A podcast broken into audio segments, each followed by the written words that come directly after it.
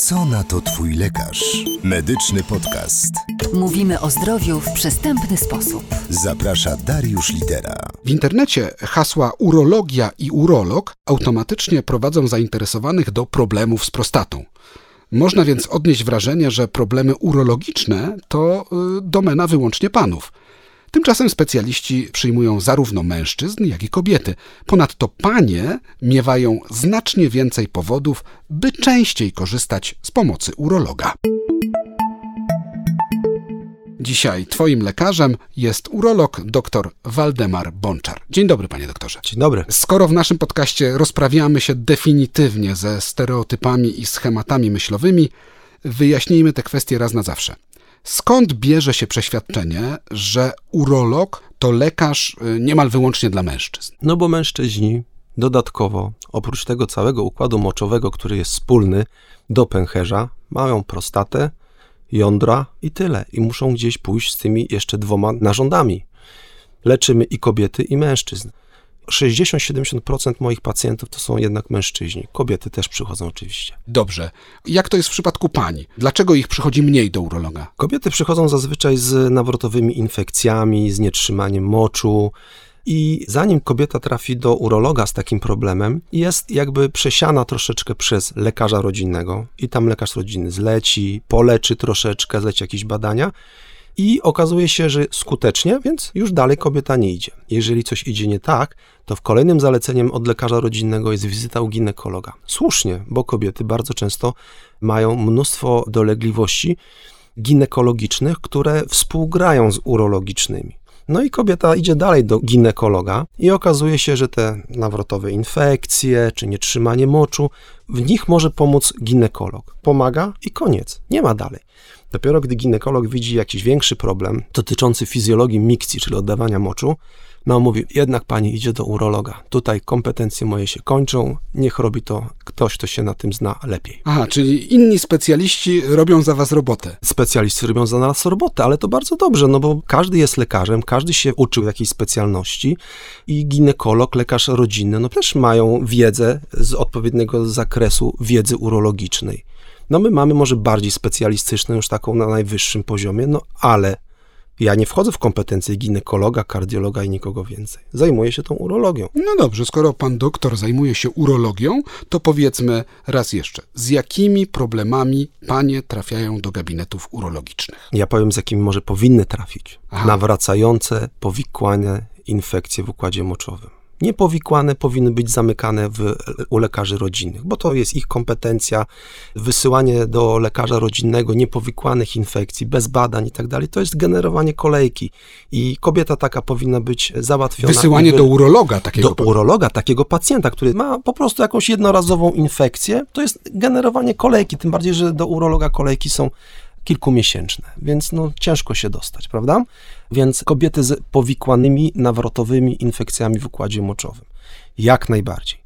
No i kobiety, które mają różnego rodzaju nietrzymania moczu, czy to wynikające z parć naglących, czy wysiłkowe, czy mieszane oczywiście jeszcze są. I wtedy my się tym zajmujemy. I wy, jak już zdiagnozujecie takie na przykład Jak nietrzymanie moczu, to leczymy. to leczycie od początku Od do początku do szczęśliwego końca. zakończenia tego leczenia. Zgadza się. Tylko, że nasze leczenie to musi współgrać z chęciami pacjentek. Sami nic nie zrobimy.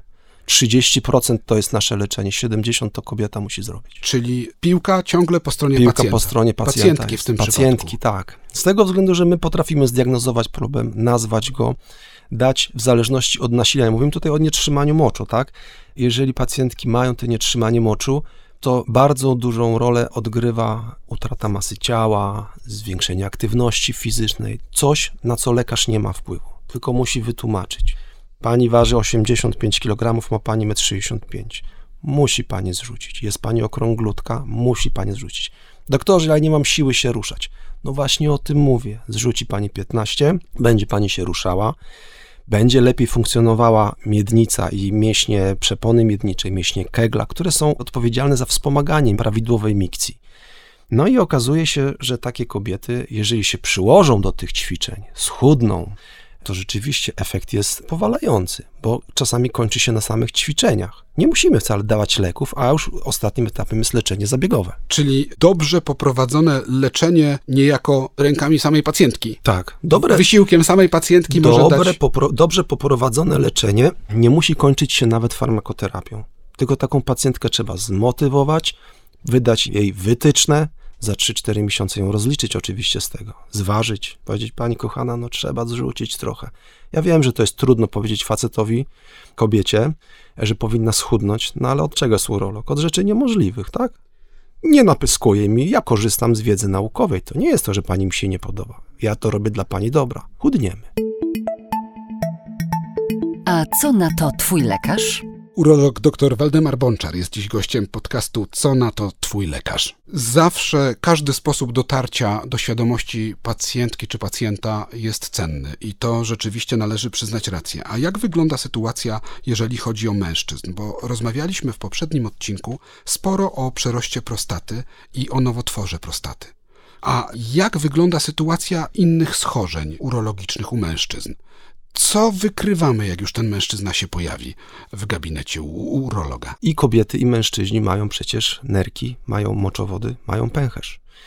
I tutaj onkologia w pierwszej kolejności, czyli nowotwory nerek, pęcherza i moczowodów. Są to w miarę częste nowotwory, nie tak częste oczywiście jak płuco, prostata, jak wcześniej mówiłem, natomiast zdarzają się i są różnego rodzaju czynniki ryzyka, które sprzyjają powstawaniu tych nowotworów, przede wszystkim papierosy. A ludzie o tym nie wiedzą. Nowotwory pęcherza są w 60% zależne od nikotyny i większość pacjentów, którym się usuwa te pęcherze albo usuwa się guzy z pęcherza w zależności od stopnia zaawansowania, są to osoby palące. Wieloletni palacze. Wieloletni palacze. Nawet moja babcia, tak mogę powiedzieć, 90 lat miała jak zmarła, paliła od 16 roku życia. Trzy razy jej wycinaliśmy z pęcherza guzy, więc a paliła i nie dała się przetłumaczyć, że to od tego ma. Są tacy ludzie, którzy będą palili, ale trzeba ich uświadomić, że od tego biorą się nowotwory. Czyli nie takie proste skojarzenie, ok, przestanę palić, to nie będę miał raka płuc, tylko przestanę palić, to jestem mniej ryzyko. narażony na generalnie Pewnie. nowotwory. W tym przypadku nowotwór pęcherza, no niewiele osób powiązałoby go bezpośrednio z paleniem papierosów. No właśnie, świadomość ludzi a propos tego nowotworu jest nieduża. Natomiast no, pierwszy bezobjawowy krwiomocz, jak mówiliśmy, to w pierwszej kolejności szukamy tych nowotworów uroteliarnych, czyli w pierwszej kolejności pęcherz. One są najczęściej występujące. No i w zależności od stopnia zaawansowania tego nowotworu, podejmuje się leczenie albo wycięcie samego guza. Jeżeli nowotwór nie nacieka mięśniówki w pęcherzu, to usuwamy sam nowotwór. Jest to zabieg endoskopowy, taką pętrą resekcyjną. Poddajemy pacjenta później kontrolom, oczywiście. Nato- Czyli guz, Guz tylko na nabłonku, tak? powierzchowny, Powierzchownie tam guz nie naciekający mięśniówki, mięśniówki pęcherza. pęcherza. Natomiast jeżeli już mięśniówka pęcherza jest nacieczona nowotworem, no to już zabieramy się za cystektomię, czyli usunięcie pęcherza w pierwszej kolejności. No, wcześniej wykonana cystektomia ratuje życie. I to jest już taki w pełni zabieg operacyjny. tak? pełni to zabieg nie robimy tego operacyjny. endoskopowo, usuwamy to. już. Ratujemy pacjentowi życie, odtwarzając ewentualnie pęcherz z jelita, albo robiąc wstawkę z jelita ze stomią wyłonioną na powłokach brzusznych. Ale jak to się wykrywa? Bo wróćmy, bo tutaj pan doktor już powiedział o tym, jak się pozbyć tego groźnego nowotworu, ale jak wykrywamy to? Czy USG tego pęcherza robimy? Co tam na początku się dzieje w tym gabinecie? Ano że- na początku robimy właśnie USG. To znaczy pacjent zazwyczaj trafia do nas, tak jak mówiłem wcześniej, z krwiomoczem. I wtedy powinien być skierowany do lekarza rodzinnego pod hasłem bezobjawowy krwiomocz, zabieramy się za diagnostykę i powinien być I z poinformowany. dopiskiem CITO. I z dopiskiem CITO. I powinien być poinformowany, że na USG powinien zgłosić się z pełnym pęcherzem. Pełny pęcherz to nie jest, że ma wypić godzinę czy półtora godziny przed badaniem 2 litry płynów, bo to żaden pęcherz nie wytrzyma. Ale na przykład godzinę, półtorej przed badaniem nie powinien już oddawać moczu, ewentualnie delikatnie coś popijać. Wtedy pęcherz jest fajnie wypełniony, możemy ocenić każdą ścianę tego pęcherza. On jest taki jak balon napompowany, taki dla dzieci wrzucony do brzucha. Widzimy go. Natomiast jeżeli balon wrzucimy pusty, to niestety nie widać go. Nie widać tych wszystkich ścian. I każde zgrubienie na ścianie pęcherza, ewentualnie jakaś zmiana egzofityczna, czyli coś rosnącego, taki krzaczek jakby, bo nowotwory, te brodawczaki w pęcherzu mają kształt takiej rafy koralowej, tak? One są takie nieregularne, falujące i niestety W takich rozmiarach już od pół centymetra one są przyzwoicie widoczne. No i wtedy diagnozujemy. No jeżeli widzimy coś w USG, to kolejnym etapem jest poszerzenie diagnostyki. Albo robimy dalej diagnostykę, czyli cystoskopię, czyli zaglądamy kamerą do pęcherza i potwierdzamy to. Ewentualnie coś pobieramy, jakiś wycinek wtedy? Nie, przy cystoskopii nie ma sensu już pobierać żadnych tego. Cystoskopia jest od tego ewentualnie, żeby potwierdzić w 100% mamy guza. Pacjent jest kierowany wtedy przez urologa na przezcewkową resekcję guza pęcherza, tak zwany TURB. I to robi się taką pętlą elektryczną, ścina się tego guza aż do zdrowej tkanki z pobraniem mięśniówki pęcherza. I jeżeli histopatolog oceni, że w utkanie guza nie nacieka mięśniówki pęcherza, to dla pacjenta jest dobry wynik. Bo wtedy robimy USG, cystoskopię kontrolną po jakimś czasie, po trzech miesiącach, po pół roku i pacjent wraca na jakąś diagnostykę, tylko wtedy już robimy USG, ale pacjent musi co pół roku zrobić sobie tam cystoskopię, żeby zajrzeć do pęcherza, czy coś nie odrasta. Bo wiadomo, te guzy podczas samego wycinania to robi się tam wlewka do pęcherza, takie doksurobicyny, takie chemioterapii, ale no nie daj Boże, coś jeszcze zostało, nie zostało. Po to to jest, żeby określić, czy nie ma w tym miejscu bądź w innym wznowy. Co radzi twój lekarz? Bardzo boli taki zabieg usuwania. A w życiu, no przecież mamy anestezjologów wspaniałych naszych, A to którzy się nam robi pomagają. tak na żywo, czy Czasy usypiamy, czasy średniowiecza gdzie patyk w zęby i krzyczeli, pacjenci minął. Anestezjolog kwalifikuje pacjenta do znieczulenia. I może być to znieczulenie, że pacjent w cudzysłowie śpi, albo może to być znieczulenie, tak jak pacjenci mówią w kręgosłup sewęczoponowe, czyli od pasa w dół pacjent nic nie czuje. Czyli jest ten komfort My robimy odcięcia swoje, od bólu a ja i lekarz nie. może wykonywać Tak, swoją e, powinność. zabieg jest niebolesny. Pacjent się tylko stresuje, ale anestezjolog jest od tego, żeby pacjenta troszeczkę tam przygotować przed zabiegiem, Jakaś sedacja. sedacja tak, żeby uspokoić pacjenta, no i później go wybudzi, pacjent jest zadowolony i tyle. Skoro pan doktor sam wywołał temat zadowolenia, to przejdźmy do niego na zakończenie tego odcinka. Co z komfortem życia seksualnego? Jak urolog może nam pomóc w tych bardzo intymnych sprawach? No i czy dotyczy to obu płci? Dotyczy to obu płci. Urolog jest od tego, żeby pomóc i mężczyźnie, i kobiecie. Powiem krócej, kobiecie łatwiej jest pomóc. Zazwyczaj są jakieś warunki anatomiczne u kobiet, które przeszkadzają w odbyciu prawidłowego, komfortowego stosunku. Zazwyczaj jest tak, że pacjentka idzie do ginekologa, jest zbadana, przy czym ma nawrotowe infekcje i okazuje się, że ma przerośnięte wargi sromowe. Niektórzy ginekolodzy powiedzą, a proszę panią, tak może być, jest pani w tym wieku, taka uroda. Otóż nie. Dla kobiety w wieku prokreacyjnym ta okolica jest bardzo ważna, bo nie dość, że może sobie ją obejrzeć, partner może obejrzeć, to podczas stosunku wargi przerośnięte dają duży dyskomfort i są też wrotami infekcji poprzez różnego rodzaju otarcia i mikrourazy. Więc ja, mając taką pacjentkę, która nic nie zrobiła z tym problemem, który opisałem, kieruję do ginekologów pod hasłem przerośnięte wargi sromowe, kwalifikacja do labioplastyki. Komfort życia seksualnego znacząco się poprawia, no i estetyka tej okolicy dla kobiet jest bardzo ważna i są zadowolone z tego. Ciekawe, co na to twój lekarz? A jeżeli chodzi o mężczyzn, bo już mówiliśmy, że trudniej jest im z doktorem, urologiem nawiązać kontakt i tak otwarcie mówić o swoich intymnych problemach. Nieprawda. To zależy, jak urolog zacznie rozmowę.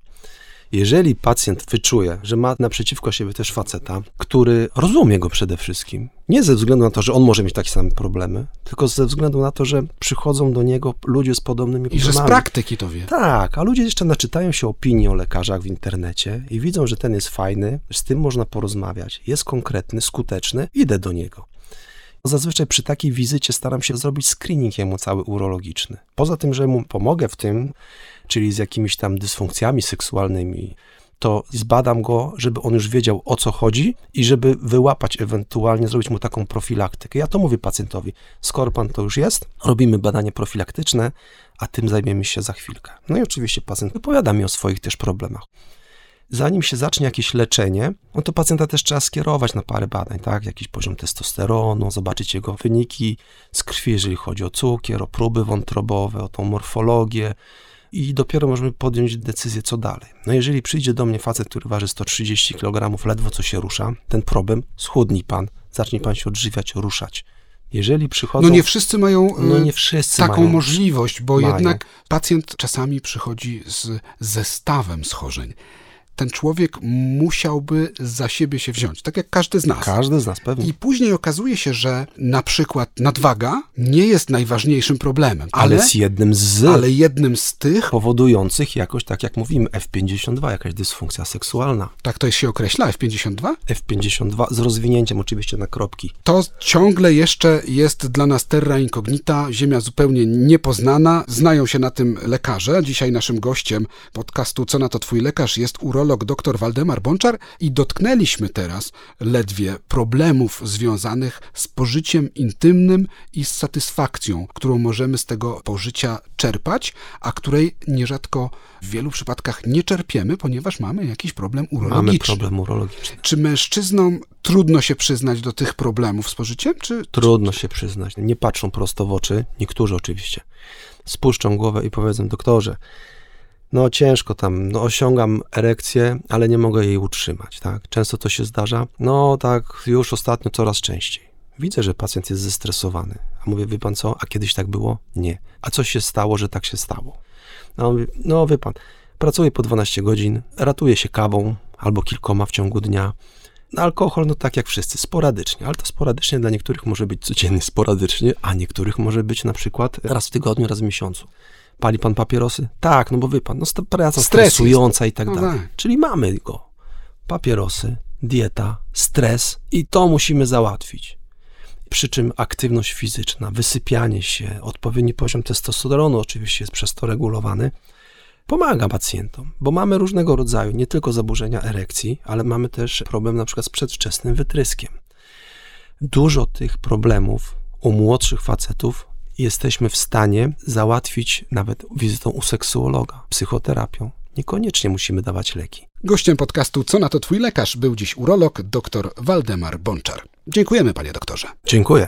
Co na to twój lekarz? Wszystkie odcinki medycznego podcastu dostępne są na stronie twójlekarz.net oraz na popularnych platformach streamingowych. Co tydzień nowy odcinek.